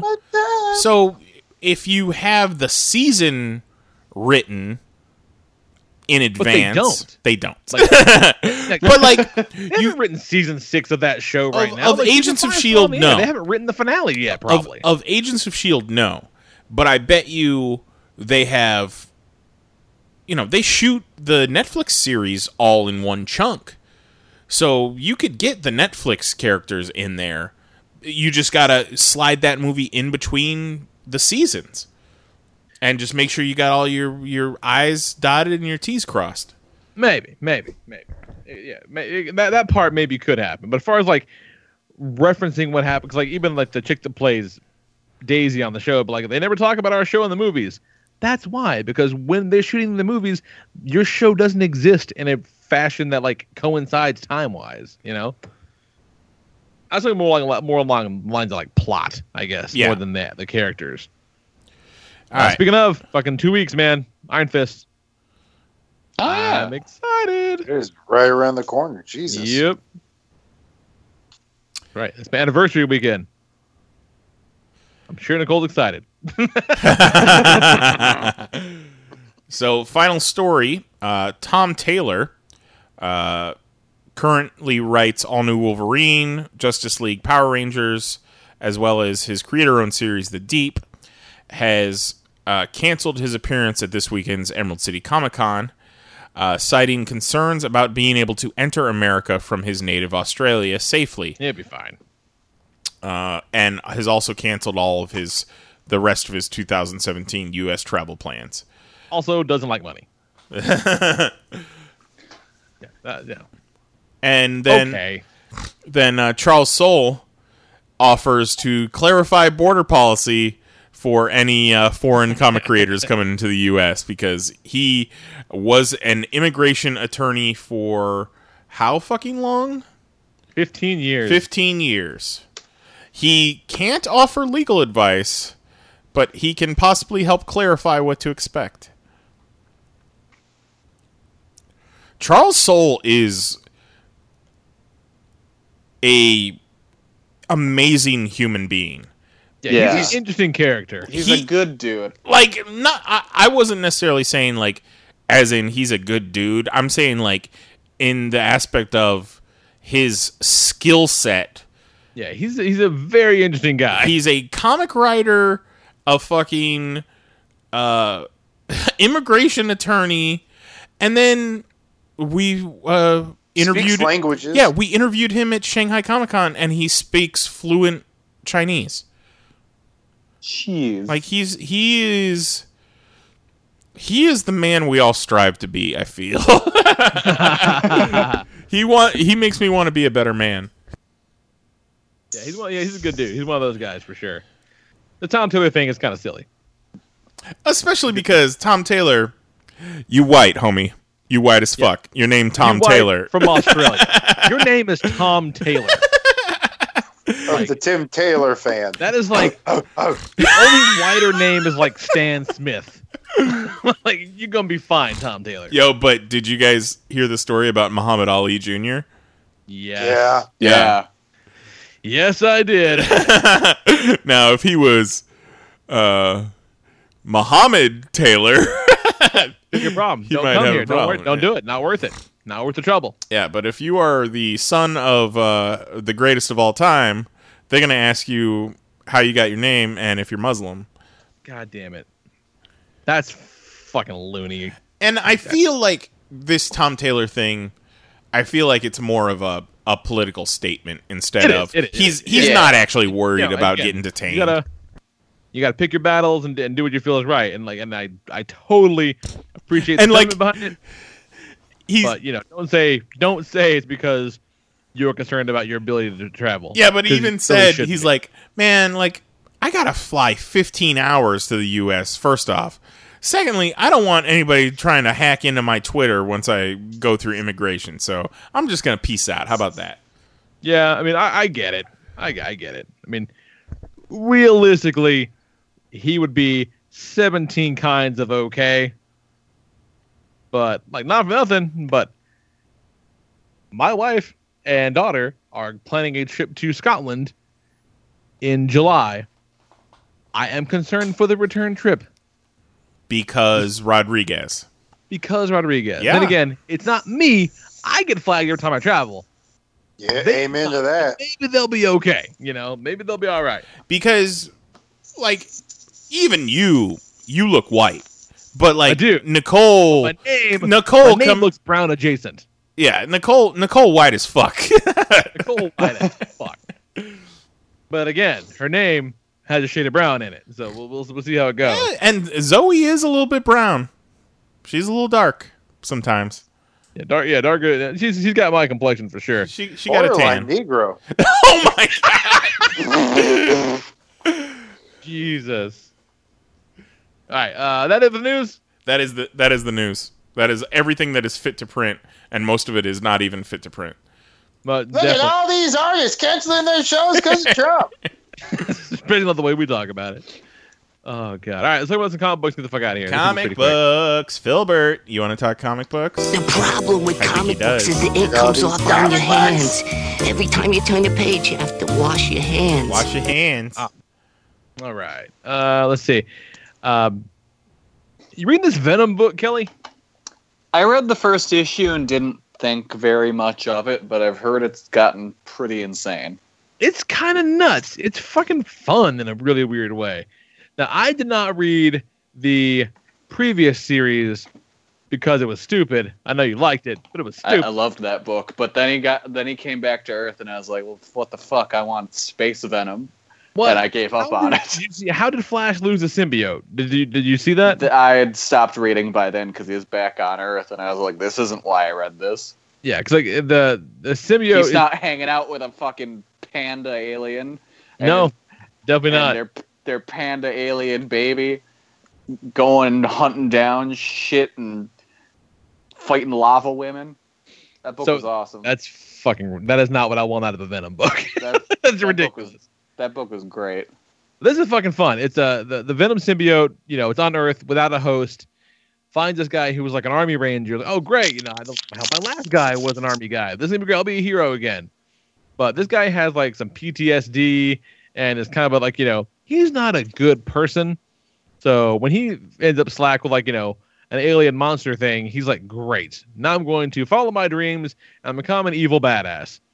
And, you know, the symbiote kind of fights him every step of the way, but, you know, won't leave him because the guy's got a strong enough bond that he can't just leave. But, you know, every time if the guy was getting his ass kicked, the symbiote goes to bounce. This guy inevitably gets shot. And it's like, well, shit, I can't leave this guy because if I leave him, he'll die. I guess we're going to go right back in or whatever. It's an interesting view on the relationship, but it does, you know, bring into question the whole retcon Ben does it for the symbiotes about how, like, you know, they're these universal protectors and blah, blah, blah, because I have a Venom miniseries downstairs called The Hunger, wherein the symbiote leaves Eddie Brock because Eddie won't let it eat brains anymore. Like, you, come the fuck on. You know, galactic protector, you know, symbiotes is still a bit of a pill for me to swallow, but it's just a fun book, and it is goddamn gorgeous. It's Gerardo Sandoval doing the art, and it looks fucking cool, son. Looks very fucking cool. So, yeah, you know, I would recommend it. I'd recommend checking that out. And then this is from last week too, but I read Peepland 4. Boy, that book is great. Are you reading that still? No, I read the other crime book from Hardcase. Now, Peepland is set in the seedy world of, like, you know, late 80s crime-ridden Times Square in New York, and it's really fucking cool. Neat artwork, just solid all around. This is 4 or 5, so you'll be able to pick up a tray in the next couple of months. So I would highly recommend doing that. As far as last week's stuff, I got bogged down with, you know, teeth surgery and other things. I've read a lot, but I did bust through all these fucking rad IGW Hasbro books, man. So I read Lost Light #3, and it is excellent. The cast is now in an alternate universe where the war never happened. So Megatron was never born. He never rose to power. There was no war. So now Cybertron is ruled by the Functionist Society. That Dean's like, you know, Functionist? Functionist. So, so your alt mode, what you turn into, dictates your station in life, period. The end. Like, you have no, like, you know, if you're a drill, goddamn, you're going to be a miner forever because you're turned to a fucking drill. You don't get to be a cop. You turn into a drill. You know, be a drill. You don't want to be a drill. We'll just take your brain away and make you a drill anyway. Like, it's creepy as shit. So you end up in this weird place. It's like, huh, maybe Megatron doing what he did wasn't all bad, you know. And this the guy that leads the Functionist, his face is the Matrix. Like, he fucking planted the Matrix in his face. Super awful. It's so weird to look at. It's great. And then Optimus Prime #4 came out. Alex Milne back on art. For Transformers books, and that makes me very happy because that guy is, like, one of the fucking best. Junkions, man. Evil ass Junkions. Setting shit up. You got some cool flashbacks with Zeta Prime and all that stuff too. It's great. It pays homage to all the stuff that came before it. You know, all the old IDW continuity for Transformers. But then you got, you know, your G.I. Joes and shit running around too, because this is that, you know, Revolution shit's happened. And they've really done an excellent job of making this shit work. These they have completely disparate plots for these different comics have come together in a way that really is effective, and it's really wild. And then, you know, Pyromagna, the torso for the Victorion Combiner, is super pissed at Optimus Prime because he doesn't believe in the power of the Matrix. Missionaries #2. Which is one of the best-looking comics on the stands. Like, the art in that Revolutions book is disgustingly good. Oh, it's beautiful. What has that guy done? I've never seen that name before Revolution. Yeah, I'd never seen him before Revolution. It is insane. It's like... yeah. It's like the first time you saw Jason Fabok. You know what I mean? Like, you look at it and you go, whoa, this is some next-level shit. But, you know, he's that good drawing robots. And, you know, drawing robots is really hard, so that makes him doubly good, in my opinion. Yeah. So what? That Revolutionaries, you've got yourself a couple Transformers, you got yourself some G.I. Joes, some fucking Micronauts, You get all kinds of crazy shit. Action Man. And then Rom pops in. Rom's in there for a hot minute. Like, it fucking works, man. It's so crazy. It should not work. And it should not look that good. It's fucking wonderful. It's all I got. Oh, and then Rick and Morty 23. It's the end of the Doofus Jerry story, which is pretty fucking rad. I don't know if you guys are reading the Rick and Morty comics, but no, does it? Where does it stand with the cartoon continuity? It's not like so. It's its own thing. It's kind of its own thing. They're just like a little episodic adventure, so they could kind of happen anywhere in the continuity. And as much as Rick's not in jail, so any time before when Rick goes to jail, that's stories when this was up. So like this story that wrapped up was Jerry was feeling kind of bagged on and depressed, and so he decides he's going to go see his good buddy Doofus Rick. So he steals Rick's portable gun to go visit Doofus Rick, and they're having a merry old time. And Doofus Rick says, "Hey, why don't you go? You want to come meet our Jerry?" Like, sure. And so he goes to meet Doofus Jerry, but Doofus Jerry is a insane, hyper successful businessman who's ruthless, wants to take over the multiverse, steals the portable gun, strands Jerry, goes home. Beth doesn't realize her husband had been replaced with a successful business guy. He kicks the shit out of Rick. Rick threatens to destroy the universe because no universe should exist where a Jerry can be to Rick. Like all this crazy nonsense. Culminating in the Doofus Jerry, that world is not Doofus world, it's opposite world. That's why Doofus Rick is stupid. But yeah, they get to, he takes over the Citadel because he finds tools and formulas and shit to make his pheromones toxic to Rick's. And so Rick has to make a giant robot with his family and fight him for saving the world. It's fucking hilarious. It's super goofy. That is written by Kyle Starks, right? Yes. That is coming up in April. He has a new book from Image coming out called Rock Candy Mountain. Okay. Which is a hobo fight comic. Oh, nice. You paying attention? It's a hobo. A hobo just wandering across the earth, wandering across the U.S. in I think it's the 50s or something. It's like after World War I or just II. Getting in fights. Just getting in fights, trying to find the legendary Rock Candy Mountain. My hobo fight fixation was very short lived because those are really depressing. I much prefer subway fights. Ah, I see.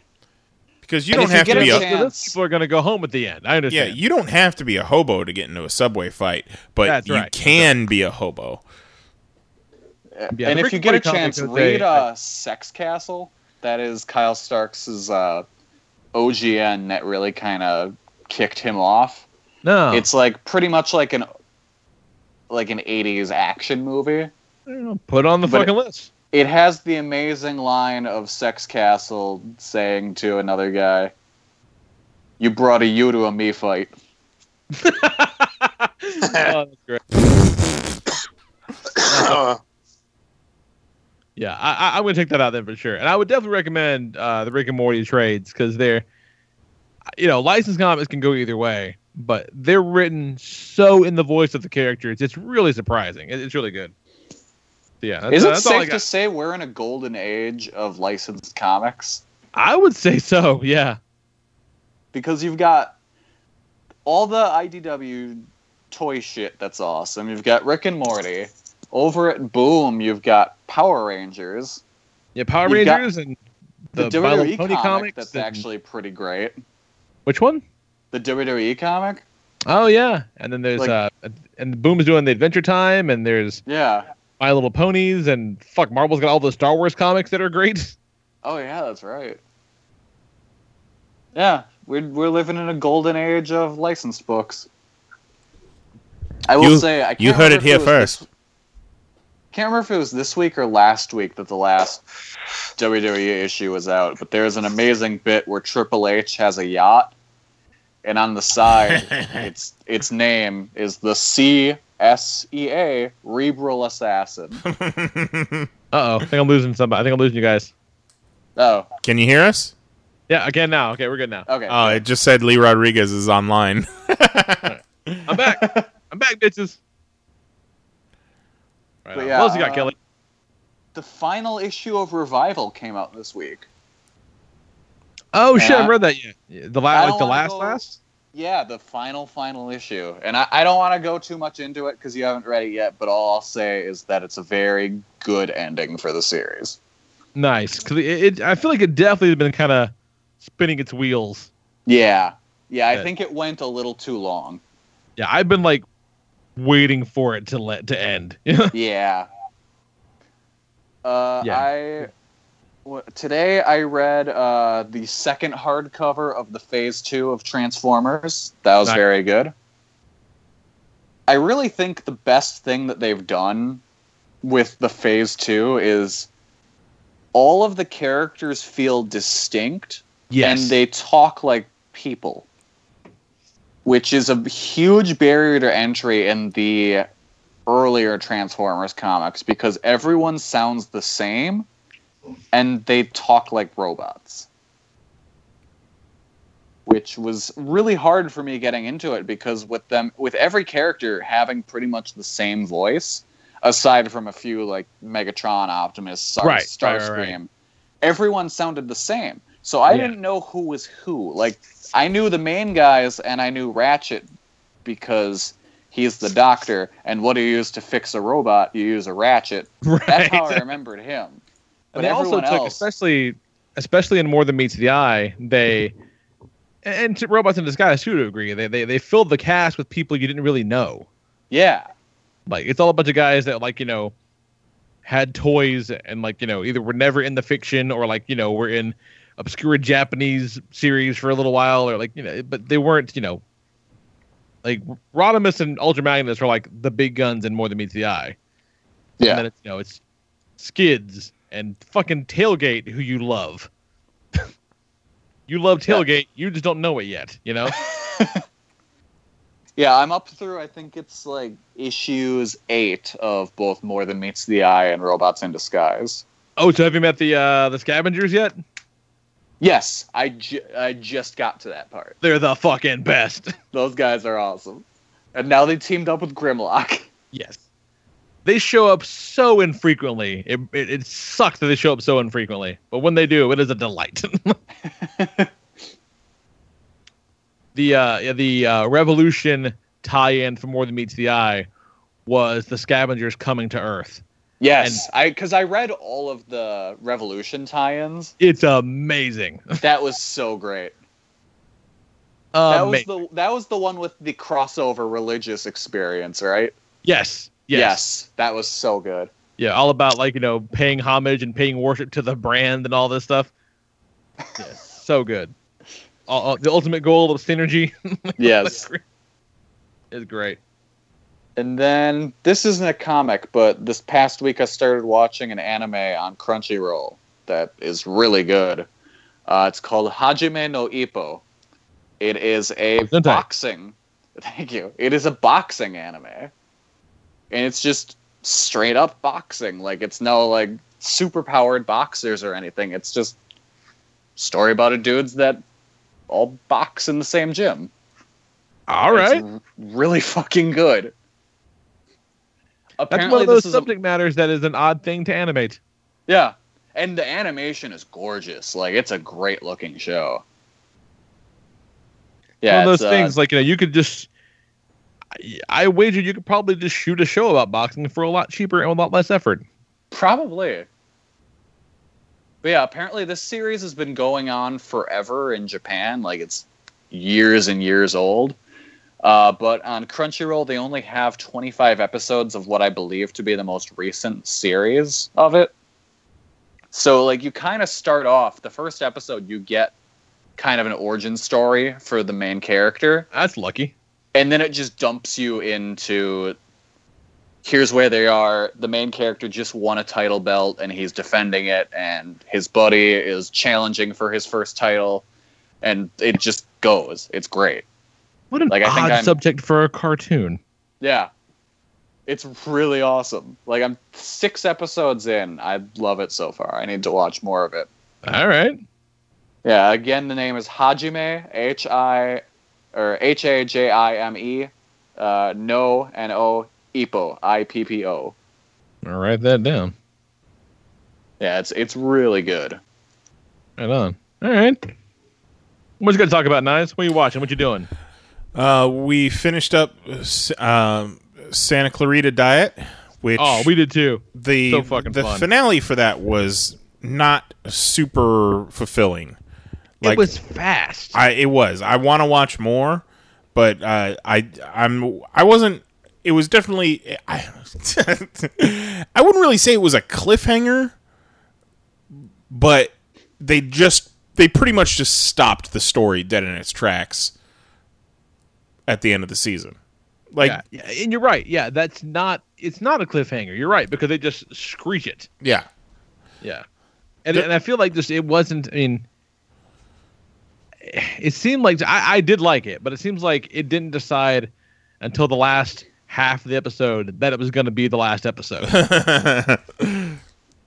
And then shit just started happening super fast, and then we're done. But okay. we had so much fun watching it that we're in for a second season, whether or not that last episode was super fulfilling or not.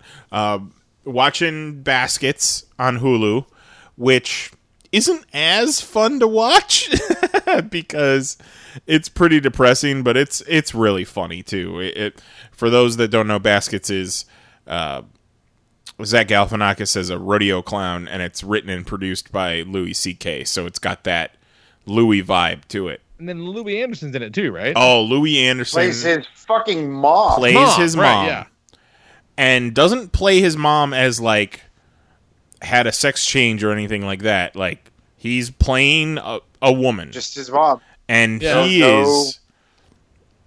He's scary in it at some points. It's scary good. Huh. All right, I'll check that out. Yeah, and that's pretty much it. Just kind of, there's something to be said about unpacking to where it's kind of like Christmas for shit that you already know that you have.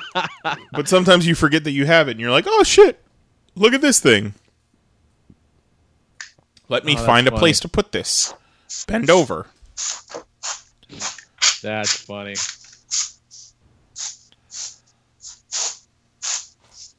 We got Jose.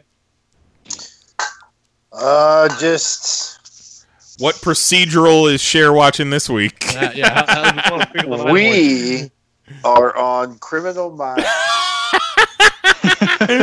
You have the same TV watching habits as my parents.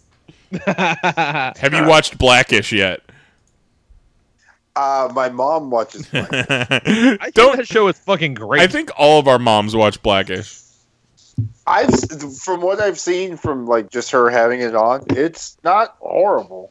Now, people say it's really good. Whoa. Good talk, Jose. Like, not going to talk about what we saw, but we're watching it.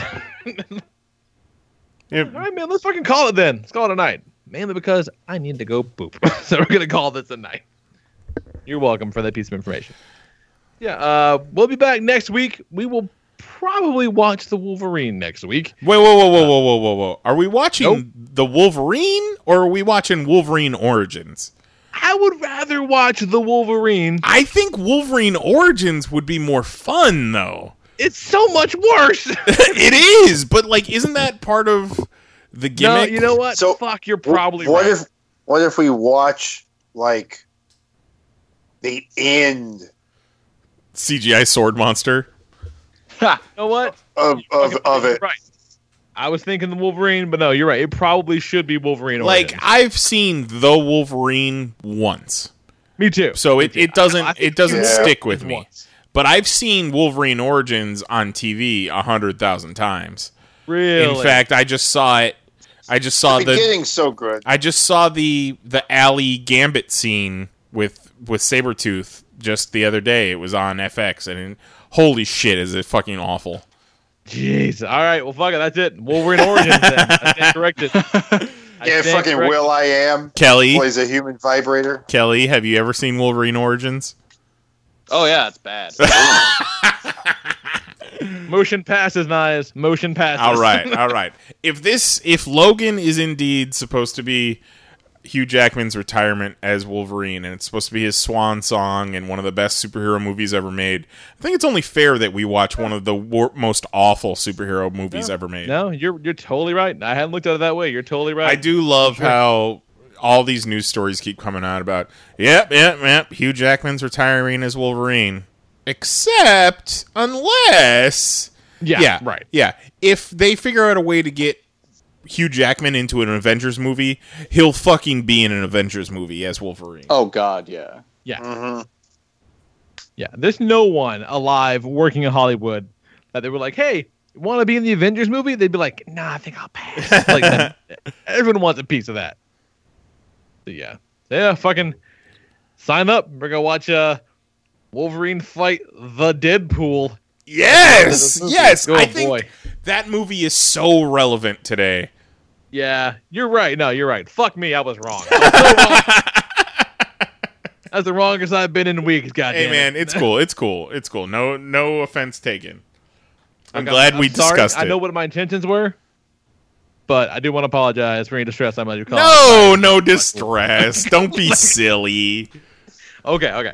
I'll make sure you're on the same page. All right. So, yeah, fucking go and join us for that train wreck next week. It will be a lot of fun. I promise you that. Are you guys going to see Logan this weekend? Yeah. I think I might actually go see it with some work people. Right? Yeah, I think I am. All right. Jose's been on me for the past month about seeing it this weekend, so I'll have to run this past the wife because, like I said, I've been promising her Black NASA chicks for weeks now. And Lego Batman and Get Out. Black NASA chicks. I love calling it Black NASA chicks, but it's Hidden Figures. Right on. Right the fuck on. All right, so we'll do that next week. It will be it'll be a hoot. It'll be a blast. Because it'll be a fucking blast. That movie, hoo boy. Yeah. Hoo boy indeed. Hoo boy. All right, you should email us popcast@panelsonpages.com. Or at least the voicemail at 616-951-1POP. And yeah, until then, we will talk to you kids next week. Send me your erotic story to ride in my podcast taxi cab. What? If you send an erotic story, he will read it in that voice. And stop sending pictures of your kids to strangers, people. Yeah, send me a picture of your member. God damn. All right. So, yeah, we'll talk to you guys next week at 10 p.m. Eastern, 9 p.m. Central at chat.panelsonpages.com. Send me some of that roast beef, and I ain't talking about Arby's. God damn it. For Jason Nies, Jose Guzman, Kelly Harris, I'm the Lord Reverend Lee Rodriguez. We'll talk to you guys next week. You are never, ever this filthy when you're not Michael Shannon. Michael Shannon brings out the worst in you, Kelly. He really does. You hear that, ladies? You hear Michael Shannon coming out. It's going to be a fucked up night. Fucking party. All right, good night. Love you. Goodbye.